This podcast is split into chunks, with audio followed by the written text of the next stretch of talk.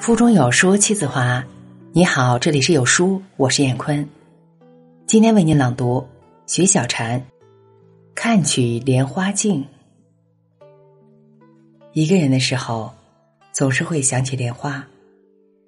那是我的内心风暴，穿过很多绮丽的风景，翩然来到我眼前。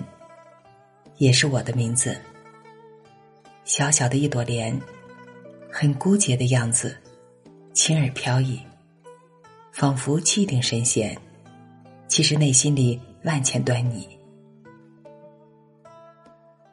家里有一朵小小的白莲，浮在水上，可以长时间保持盛开，因为是假的莲。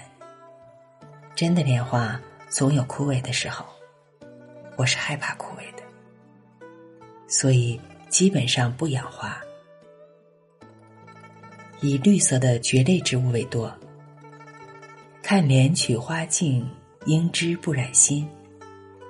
许是岁数稍长，越来越喜欢干净的、单一的东西的，饮食简明扼要，生活删繁就简。莲自然有它的一种风骨。听奇遇的莲花处处开，听出诵经的味道。莲花亭亭，超然于许多绝美的静美之外。而赏花人，一定懂得莲的骄傲，了却俗念的清净。所求所寻的，不过是人世间最干净的饱满。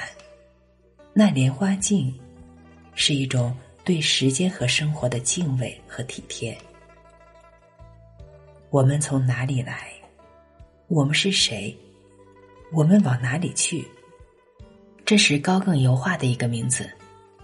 我的女友曾经特别偏爱这个跑到大溪地的男人，因为他抛弃了热闹的巴黎生活，而跑到原始社会中去了。那也是叛逆的少年时想要做的一切。但万转千回之后，我更迷恋人间情谊。把生活过成一朵莲花，虽然听起来是一件迷茫而遥远的事情，因为多数时候，我们的日子断壁残垣。在扬州的河源，曾经看过中国唯一一个建在水上的戏台，那时曾经多么繁华热闹。何家最鼎盛时期，怕是每天都有戏要唱吗？如今那戏台孤芳自赏的，停在时间之外。是的，时间之外，如一朵脆弱而凋零的莲花，又无奈又惆怅。空落冷清之外，自有一种让人觉得寂然的东西涌上来。站在上面唱了一段戏，也总是记得那渺目烟逝的黄昏。读到沈从文，他写道：“我全是沉闷、静寂，排列在空间之隙。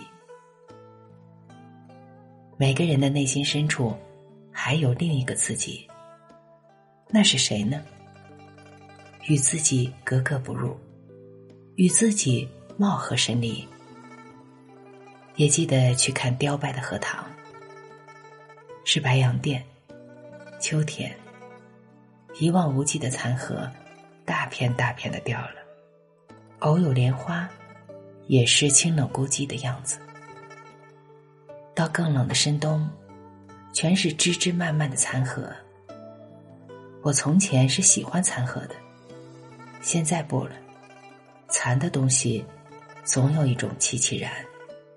到底是凋寂之物。喜欢那小小的一朵莲。安静的开着，不惹人注意，有些自怜吧。如果遇到另一朵莲，就是莲相伴。浮动的光影里，我坐在小莲花旁边，读着一本线装书。日子过得极快，飞刀似的，割着时间的鸡头。拼了一生，所得所求，不过是这平淡素日吗？那繁华富丽，是让我精确东西。衣柜里，白和蓝居然占了多半。驻马白裤子上也印了一朵水墨莲，后来沾了红酒的印记，怎么洗都不掉，十分厌烦，索性弃之。而听出水莲的下午，那些熏是让人萧索的。山高水远，万转千回，万籁在心中，俱已萧萧。我看到一朵莲花自心底里慢慢绽放，看到有另一个自己，独坐深山古寺，弹琴与焚诗。那个刹那，深林人不知，明月来相照。即使月亮，也是一朵白莲花，就那样开呀开，开呀开。好文章分享完了，感谢聆听，再见。